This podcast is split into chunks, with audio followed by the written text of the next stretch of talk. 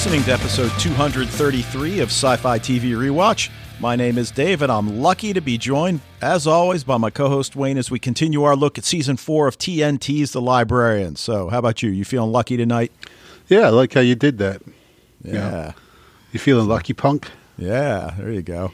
Uh, uh, you know what? And talk about movie references, and, and obviously, as a teacher, you try to get them you know, in touch with the value of cultural references, literary references, biblical references, and and you know, you throw that line out to the kids, and they just look at you like you're nuts. Yeah, yeah, yeah like, huh? I know, I know. So, all right. Well, before we begin, want to remind you, as always, love to hear from you. Emails at sci-fi TV rewatch at gmail.com. Go to the website, leave a voicemail using the leave voicemail tab if you'd like to do it that way. Record your own audio clip the way Fred did. Just send us a tweet at Sci Fi TV Rewatch, and we'd encourage you to consider joining the Facebook group, join the discussions there.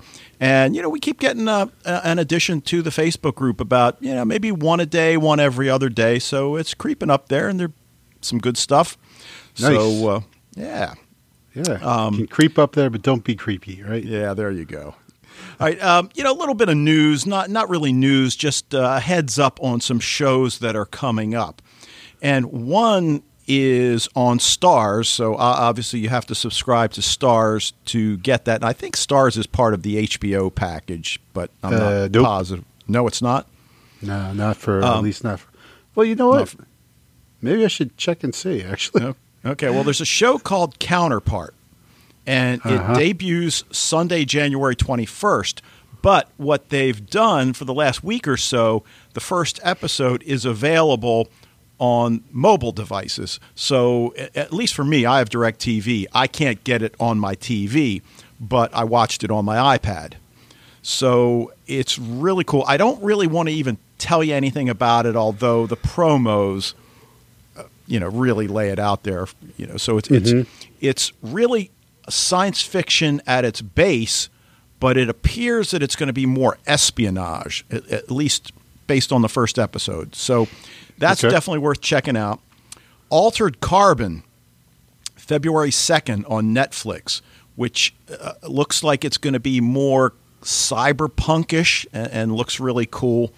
And then one that's already available on Amazon is Electric Dreams, which is a, a series Yeah. based on stories by Philip K. Dick, who Yeah. I, I, think we could argue, if not the father of cyberpunk, certainly he, he had a, a, a large role in its development. Yeah, I mean, he, he no did question Blade. Runner, Man in the High Castle. So that's already out there. I watched the first episode. Pretty uh, cool. the one with the uh, Tom Cruise?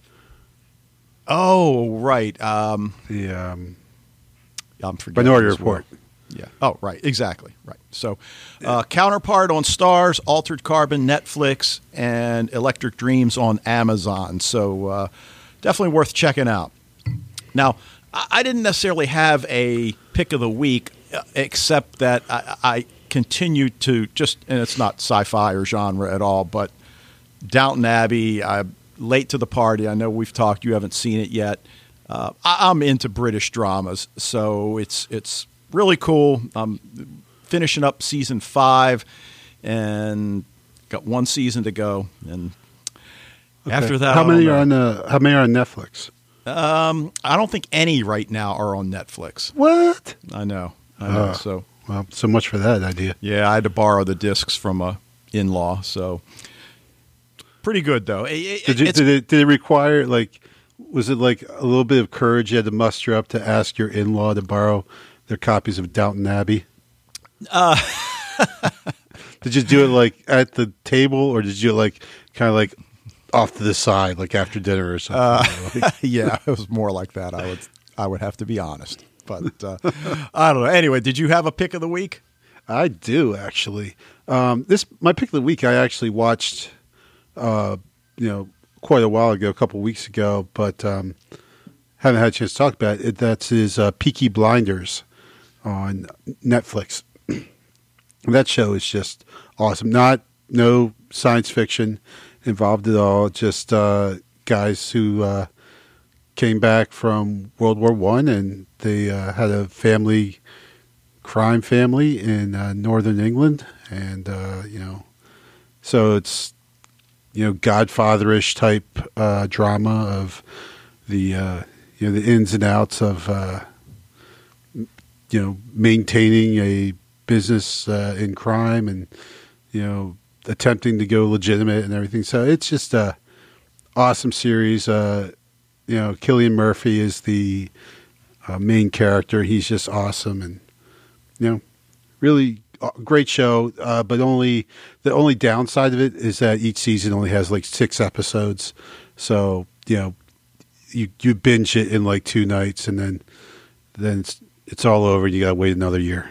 Oh well, yeah, you're, you're the second person at least that's mentioned that to me. So, at some point, I might have to check it out. Although my DVR is rapidly filling with stuff that I'm falling behind on. That I guess once we're done with Downton Abbey, we'll get to. But uh, anyway, um, want to thank Fred in the Netherlands, Michael Jacobs, Kenneth Pricer for helping out the podcast through the Patreon link. And you know, I'm not going to say anything more tonight, other than it's on the the homepage sci-fi TV rewatch. What the heck is it? Podbean. I forget what their URL now is. I'll have to look it up. Um, but you can go to patreon.com slash sci-fi TV rewatch and it's there. Yeah, I guess I should know what our URL is, but yeah, anyway. Well, I don't know what it is, so I can't judge you. All right, well, let's get on to the librarians. And this is uh, episode let's. two of season four, The Librarians and the Steal of Fortune written by Gary Rosen, and this is his first Librarians episode, directed hey, by right. Eric Welcome LaSalle. to the family, Gary. Yeah, Eric LaSalle. Now, yeah, who now I No was never kidding. an ER fan, but I was certainly aware that he was one of the principal uh, doctors in that show, and Yeah, he's directed a he's directed a bunch of hospital and cop shows, but he's also directed Uh-huh. episodes of Lucifer. Once Upon a Time and Under the Dome. So, yeah, when I saw his name, I, of course, I, I assumed it was the same Eric LaSalle, but you know, you never know because he's old enough to have a E R I Q. yeah. But I guess I Yeah, thought well, he's probably old enough to have a son that maybe is in the business. But no, it Sure. looks like it's him. Uh, this aired December thirteenth, two thousand Well, hold on, hold on. You can't Go just ahead. bring up Eric LaSalle and just keep going, man. You got to let me talk about Eric LaSalle a little bit. Go ahead. Come on, man. So anyway, uh, yeah, Eric LaSalle was uh, when ER first. And actually, Noah, you know what? Noah Wyle. There's the connection. They worked together on ER. There you go. You know. So anyway, but so the first, like, I probably watched it the first maybe couple seasons, uh, and once George Clooney left, I think maybe I watched it one more season after that. Um, but uh, I was just thinking about Eric LaSalle just yesterday, as a matter of fact, because as I told you, uh, my sons had a hockey tournament up in Philadelphia, and we're driving home, and we went past this place. I said, "Oh, look, they have a friendlies here," because a lot of the friendlies. Uh, I don't know if they have them in other parts of the country. They probably have friendlies all across the country, right? I guess. But a lot of the ones around here are, are closing, and I think actually you still went out in Westminster, right? Yeah. Yep. But a lot of them are closing, and so like I saw them, like, oh, that look a Friendlies, and then we drove up to it as we were passing it. It said Freddy's, but it was like the the script of was exactly you know it's obviously meant to look like Friendlies, but it was called Freddy's. And I thought about Coming to America. Did you ever see Coming to America? I did with Eddie Murphy. Yeah, yeah. And so like the uh, the father, the girl that Eddie Murphy is chasing after, owns a restaurant that is clearly a McDonald's restaurant called McDougal's, right? Okay. So anyway, just this whole rumination of Freddie Friendly's, McDonald's, McDougal's, and then I was just like, who was the guy who played like you know Eddie Murphy's uh, rival for this girl? And I'm like, you know, I'm like, oh yeah, it was Eric LaSalle because I couldn't remember whether it was like Eddie because Eddie Murphy played like half the roles in the movie, but then it wasn't. It was Eric LaSalle done. So this is funny because I was just thinking about Eric LaSalle yesterday. All right. I know that story now It seems kind of pointless.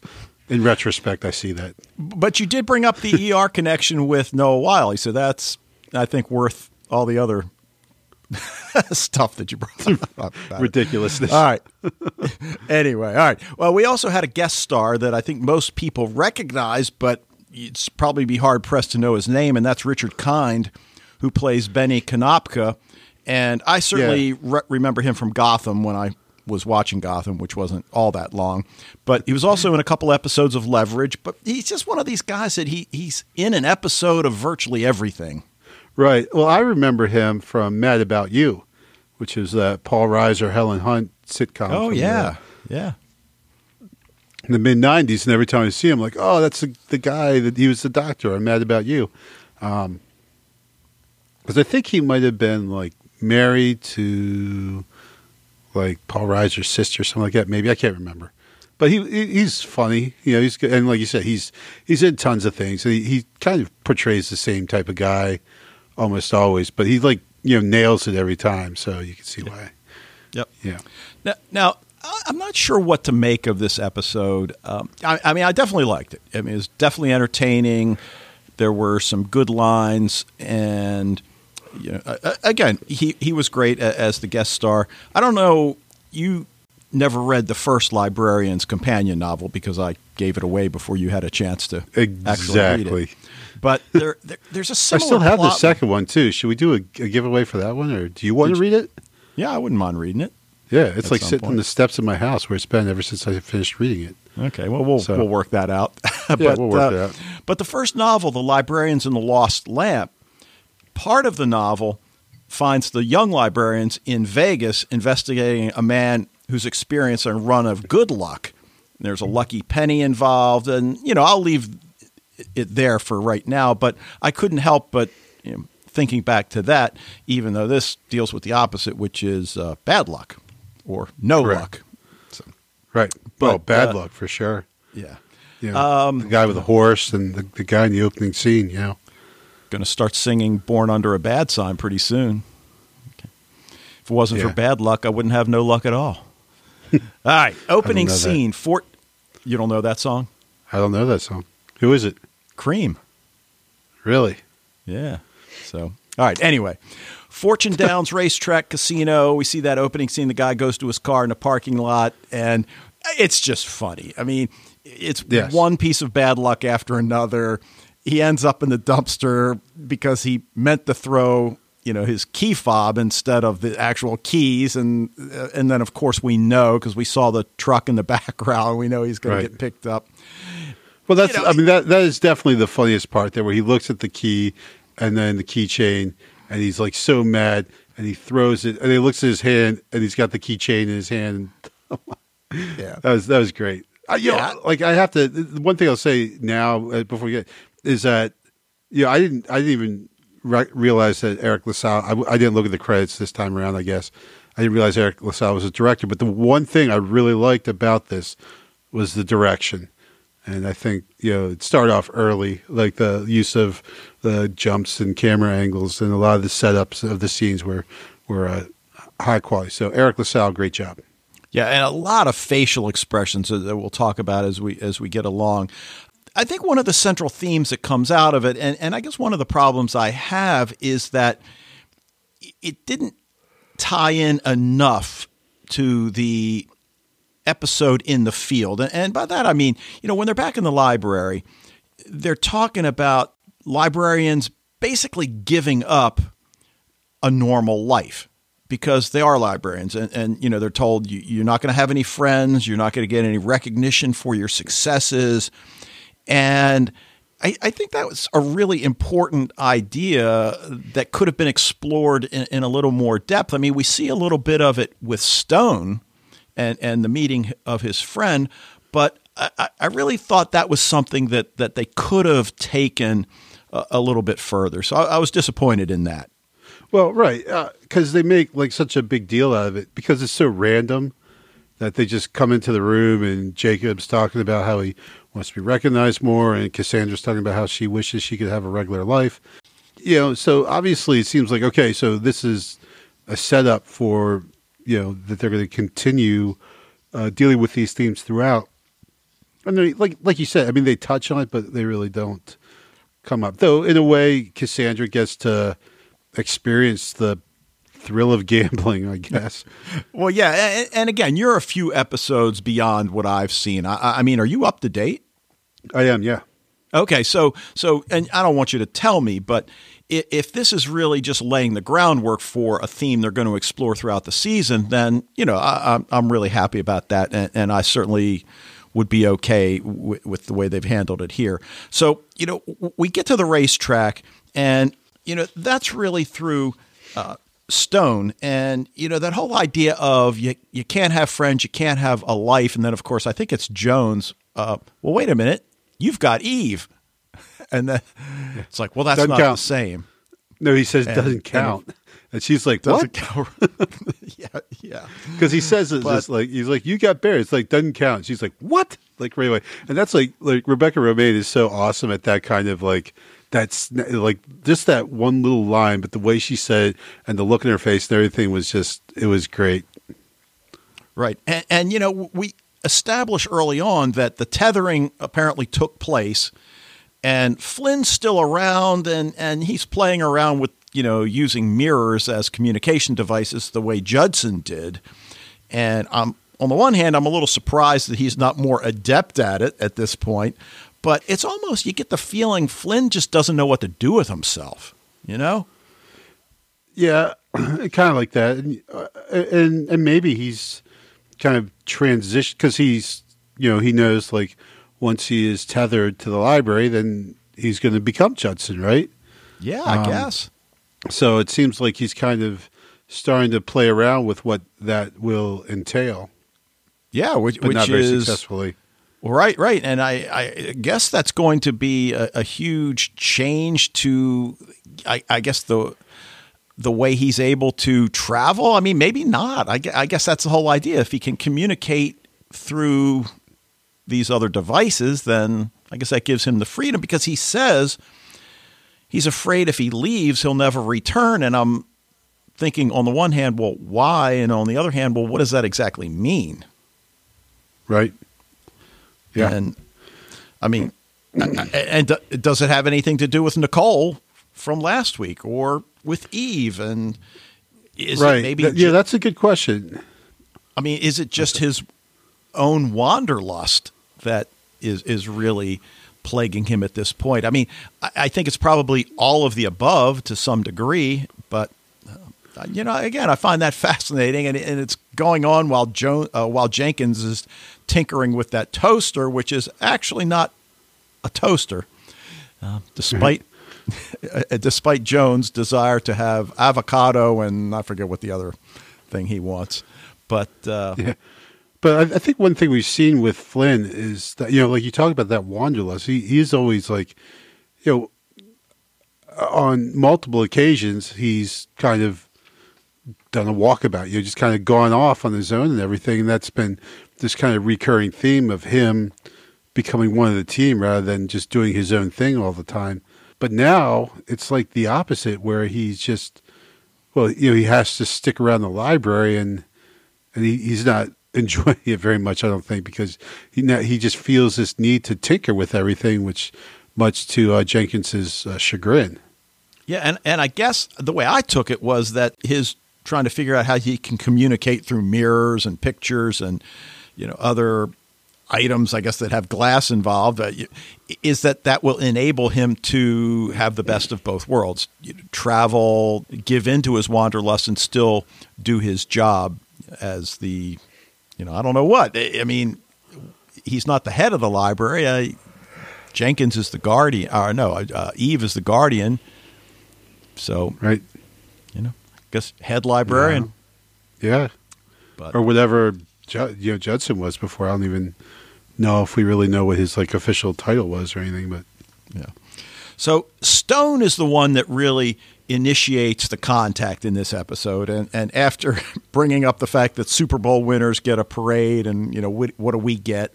Uh, I- I think it's that whole idea that we can't have friends. Well, damn it, I'm going to show you I have a friend and I'm going to go see him. And Jones, you're going to come with me. Takes him to Fortune Downs facility where his friend happens to work as a horse trainer. So, you know, in a sense, they get on this case coincidentally. And, you know, when his Right. friend tells him that his luck just keeps getting worse and worse. And, and certainly, you know, we've known uh, Stone's been a participant in a bar brawl or two, so he's probably been a participant in a card game or two. So, you know, he knows this friend has a propensity, but he, he's really surprised that his luck has been this bad. I don't know. I just was not necessarily super hyped about the, the the writing here because, like I said, like the the conversation at the beginning about you know one recognition and one have a life seemed kind of just out of nowhere, and then all of a sudden, you know, Jacob's just like, okay, well, we're going to the horse races, and then boom, it's off, and then.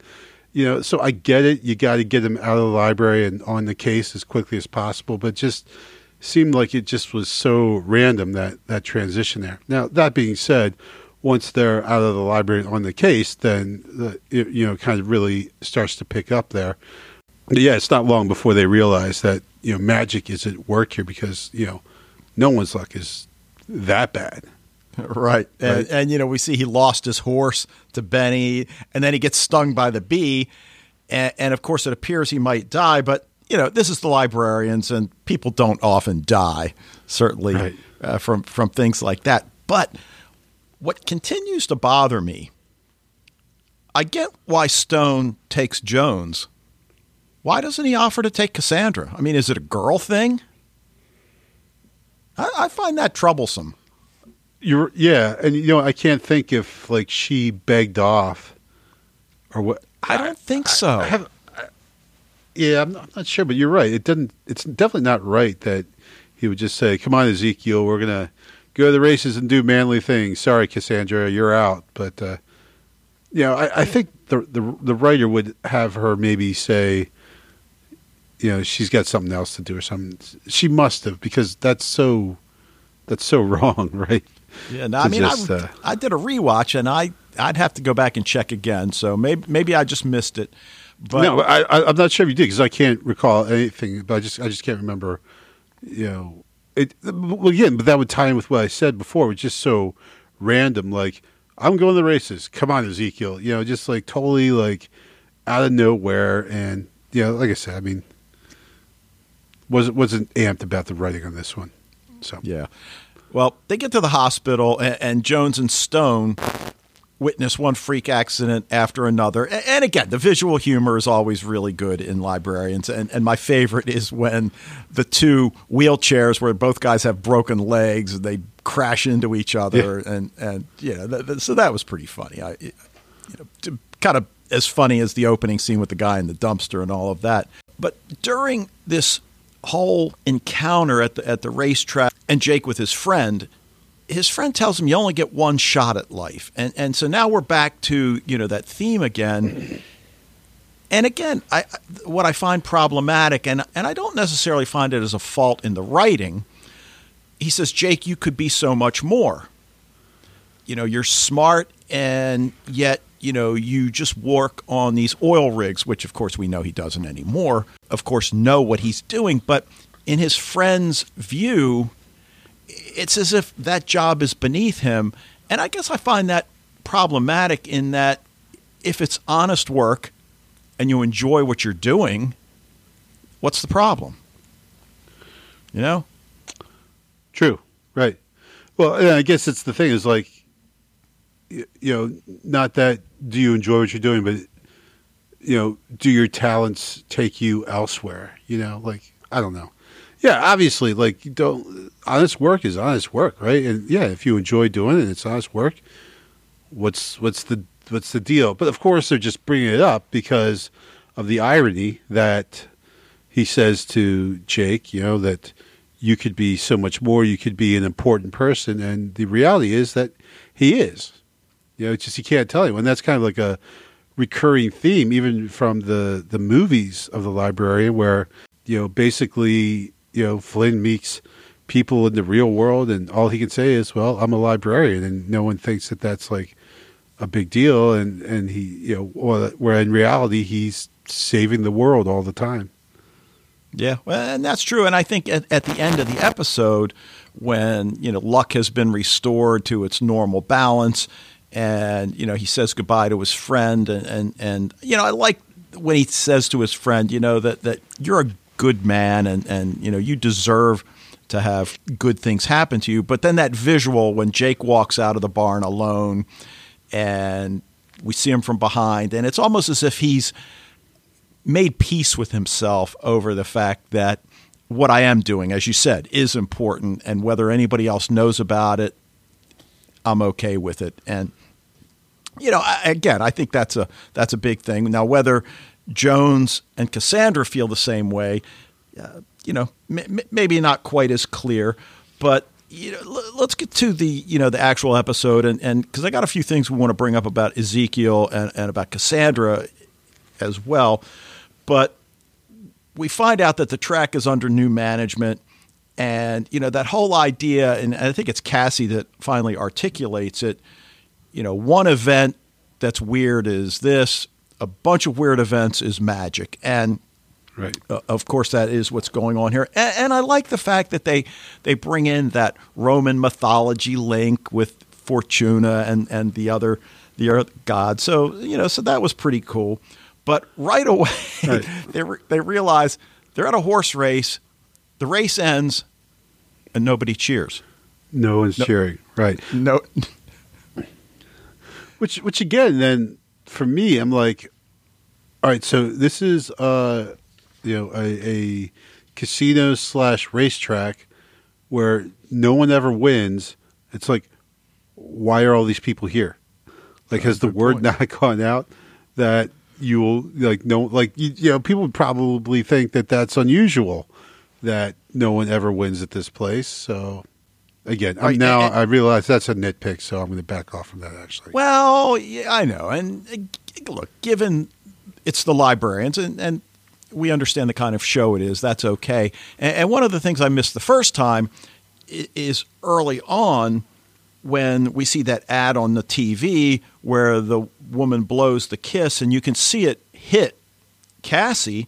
And then, of course, she goes into the casino, starts playing roulette and I love it. You know, even though she knows statistically black should hit 47% of the time, red keeps coming up to the point where she gets really angry and we don't usually see Cassandra lose her temper even for a moment. So that that was really Right. really a lot of fun. you know, Yeah, and then you know, to see her to you know kind of see temporarily the her faith in math, uh, you know, temporarily shaken there, and then Ezekiel as you know the guy who wins. He's not the guy who loses. I'm the guy who wins, right? But uh, he's the guy who loses here at first. well, did you see which game he ended up on first? A- that the Ali Baba and the Ali Baba 40 one? Thieves. Yeah, Yeah. yeah. I'm thinking like, all right, how fitting, and of course he probably did too. Um, but you know, just get back to Cassandra for a minute. You know, when we're talking about the idea of the library being your life, where she does, I don't think she actually uses the word tumor, but you know, she certainly articulates clearly enough that She said brain grape. now that she doesn't have yeah, to worry about that, she thought she'd be able to experience some of the things normal people do. And I guess I felt a lot sadder for her than I do for Jones and Stone because I guess I feel like they've experienced a lot in their Sure. lives. And, and for a number of reasons, she hasn't. And now that she's free of that worry, uh, you know, it, it struck me as kind of sad. And, you know, I'm sure she'll get to experience things. But Well, yeah. Well, she's a librarian, so I, and I mean this actually now that uh, you know we mentioned it before that you know she had mentioned her desire to to get out and do things. It's like, and I you know I kind of facetiously said, well, she gets to gamble, but that's something, right? Like that's an experience she never had before, and so just I think what she's failing to see when she says something like that is that as the librarian, you get these amazing experiences that are way beyond what the normal person would ever experience. So it's like, yeah, maybe you don't like go to the movies or go bowling or eat chili fries or something, but you're saving the world against magic and you've traveled through time and space. It's like, you know, that's a pretty cool thing to do too, you know? What is now? Did I misunderstand or misinterpret. You know, after she loses, I think what, what she said, like 23 times in a row, she decides to use her powers of perception, right? And, you know, Right. doing her little visualization thing. It, it, is that what broke the spell on her? Ye- Once, yes. once she went to that. Okay. That's what they And- theorize. Because then also Ezekiel, by you know circumventing the machine, was also able to break his bad luck as well. Right now, now two things like you were, you were mentioning Cassie. I mean, did you see her reaction when she starts winning? It, it was just Right. so joyful, you know. So where I was Yeah. sad a minute before, now it was just the opposite. And, and with Jones, even though he cheated, he still feels good about winning. Oh, sure. But like he says, I'm not the guy who loses. I'm the guy that wins. I know. You know? So it's just for him, it's like setting things, setting the world back or right, You know. Right, exactly. Um, and then I, I didn't even think about it until the scene actually happened, but how perfect. She keeps winning, and what happens when you keep winning in casino? They the take you to the come out. counting room. I'm thinking like, all right, Yeah. where's Joe Pesci when we need him? Right. And we see her tied to the chair. What's your scam? No scam, math. And then Well, then, then Uh, the, the the the line. There's no math to roulette. It's just numbers. yeah, exactly. But, Um, but talking about lines, because we've certainly talked about this over the last you know season or so. When she realizes she's really in a fix, the others might not be here to save me. All right, what's what's the go to? I'm a librarian, Right. And it has no effect. They all start. They just no, they laugh at her. right. And, and, and even the ones because the other three are up in the vents above, and they just kind of look at each other like, "Man, that never works." But it works for Flynn all the time. Yeah. So you know they they think that it's Benny's ring that's you know you know somehow involved with the luck or lack of luck or whatever. So of course Eve tells uh, Ezekiel to steal it, which he does relatively easily. But you know, once they get it back to the library and they test it and they realize no, it's not that, and and, again, it's kind of a jump to figuring out that it's the woman blowing the kiss on the TV monitor that's causing it. But okay, um, I'll I'll go with it. But Right. You know, like I said, I love the mythology angle. Uh, her name's Felicity at, at first, although we we know uh, it's actually Fortuna, the w- one of the Roman goddesses. Uh, she's been waiting 2,700 years and, and asks, "Did Jupiter send you?"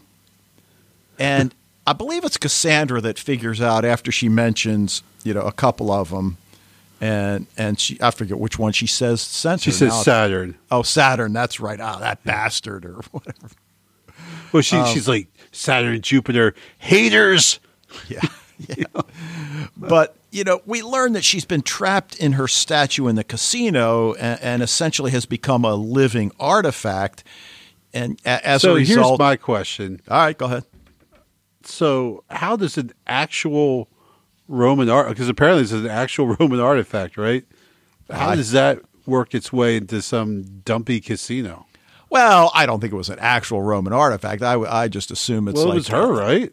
Well, yeah, yeah, but I see, and and that's the thing I'm I'm a little unclear on. So, uh, Zeus had, uh, or not Zeus, uh, Jupiter. Jupiter had basically a contest to see who was going to get to rule humanity. And she wins the contest and she decides she's going to rule humanity through luck, which, of course, Jupiter finds maybe reprehensible is a strong word, but, but certainly not appropriate. Somehow traps her. Uh, See, that's where that's where I'm a little fuzzy on how she ended up in that statue. You know, Um, I think they said that it was like her punishment, right? That Jupiter Uh, uh, did uh, to her. okay, so he trapped her in that particular statue. So I guess that's what you were kind of referring to. How did that Yes. actual artifact get to this casino? So yeah, I, I guess un unless we miss something, yeah, I'm I'm not sure. I, I guess as she's talking, the whole idea of free will isn't really a factor in her world. And, you know, at first we're wondering how she reanimates herself. And then Benny, of course, explains that, uh, look, I'm just a gambler and I rubbed her for luck. And, you know, suddenly, you know, here, here we are. And it, it's this sym- symbiotic relationship that that she needs the luck to stay alive. And that's, of course, you know, when we start to wonder, well, why is she gradually turning back to bronze? And I guess it, it starts when Cassandra starts winning.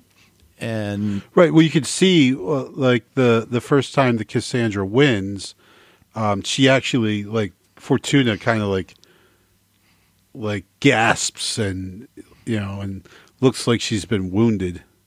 Oh, right, right, right. And, you know, I, I, guess once they figure out it's the kiss, so now they've got to figure out, you know, I guess how to stop all this and get her back in her statue, which is to, you know, if a couple instances of luck through Jones and Cassandra gets us this far, then of course, you know, they do their thing where Jones and Stone go in and reprogram all the uh, the betting terminals, and everybody wins no matter which horse they picked because all the tickets said horse number seven, and that's of course right the horse that wins. Right, um, right so, because they jinxed all the other guys by you know they showing her blowing them a kiss while um, you know Jacob took the rider of number seven aside and put sunglasses on him. Right, but I, I, I like when when they're trying to figure out how to you know navigate all of this, well, how do you beat luck? Cheat. And Eve's reaction, I like it. so, like yeah. you said, they give the one rider the sunglasses, they rig all the games and races so everybody wins, and then take the so, statue back to the library for storage. Right. Well, here's here's the the best part of this episode was because they went all leverage here for a little bit. And, you know, this was like every week in Leverage, they had some elaborate con to, you know, except instead of, you know, doing something bad, they're doing something good. They're trying to, you know, serve justice or, or help someone get their money back or whatever. And so this was just kind of like that little bit there with in the casino. I, I love because it's like, you know, straight out of leverage there, which is cool. Okay, which reminds me, I've got to get that Christian Kane interview up on the website because it's really great. And he, he brings up leverage and he, he brings up the, I ask him about the red axe and what's the deal with that. So, uh, yeah, I, I got to get that up now that, especially now that you mentioned leverage. Um, yeah, I, it's, it's funny, almost like a, a low key Ocean's 11 type, you know, not, not, not quite that elaborate a caper, but, you know, certainly, right. you know, in the casino and obviously a lot more fun. But and Ocean's yeah. 12 and 13 and what are they on like Ocean's 18 at this I point? have like like 73 or something. so, uh, but uh, you know, I, I I enjoyed this episode. I'm struggling to give it more than a B. Okay. Well, here's actually one thing we didn't mention. Okay. that was great. Again, harkening. There's actually two things I want to mention I noticed that, like I said, I was impressed by the direction. Uh, the first was when all the bad guys, so they they really stretched credulity here with you know unity of time, place, and action because basically Fortuna says hire a bunch of bad guys, and it's like literally it couldn't have been more than a couple minutes later. All these bad guys are already there at the casino, right? Right. So they hold up the flyer that they have with the picture of the librarians on it. So the guy holds it up, and when he pulls the paper down, all the librarians are staying in the exact same position that they were in in the the flyer. Okay. Did you notice that? I did not. No. It was like it was it. so fun. I rewound it a couple times. Like, wait a second. I rewound. I'm like, oh my god they're, they're all like so he's looking at the picture and he pulls the paper down and they're standing there in real life in the same position hilarious the other thing that i really liked was when they were discussing their caper or whatever there's like four little trees like like mini pine trees, um, and they're standing behind each of the trees, and they kind of all peek out from them at the same time. I think just it was good, funny scene, cleverly done. Um, so again, Her- Eric LaSalle, well done with the direction, brother. Good work. Okay. All right. Anything else?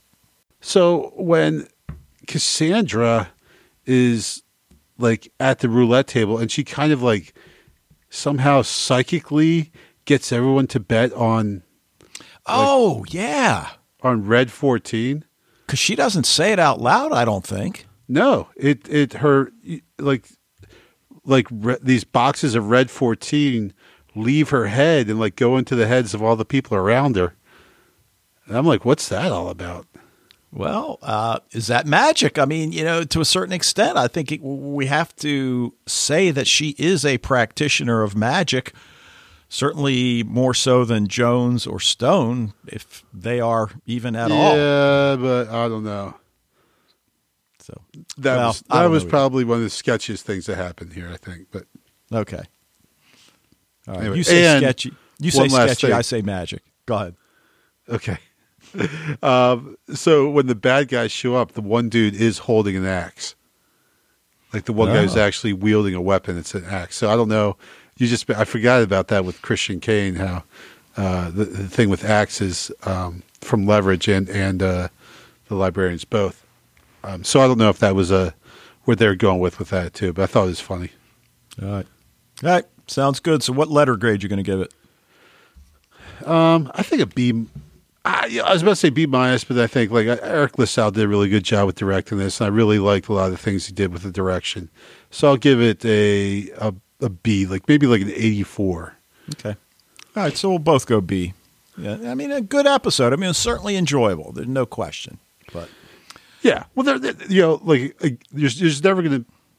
Well, I shouldn't say never, but I can't imagine there being like a bad episode of Librarians. Like I have yet to come across one where I was like, oh, that episode just sucked. You know, um, so even the ones that aren't as good are still very enjoyable. I mean, it was funny. The pacing was good. Um, like I said, direction was great. So, um, you know, there's still a lot going for it. Even though this one probably we can agree that maybe was not as good as a uh, you know some of our more our favorite uh, episodes. Okay. That sounds good.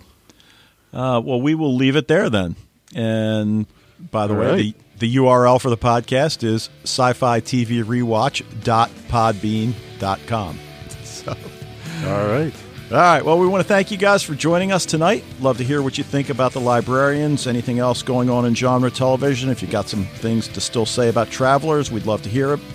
Encourage you to join the Facebook group, share your thoughts with the Sci Fi TV Rewatch community, and if you're already a member, spread the word. Emails, as we always say, sci fi TV rewatch at gmail.com. Voicemails can go via the SpeakPipe tab, which you can get through the website. And we'll be back next time to talk about Season 4, Episode 3 of The Librarians, titled The Librarians and the Christmas Thief. But until then, Well, that was exciting, and then it wasn't.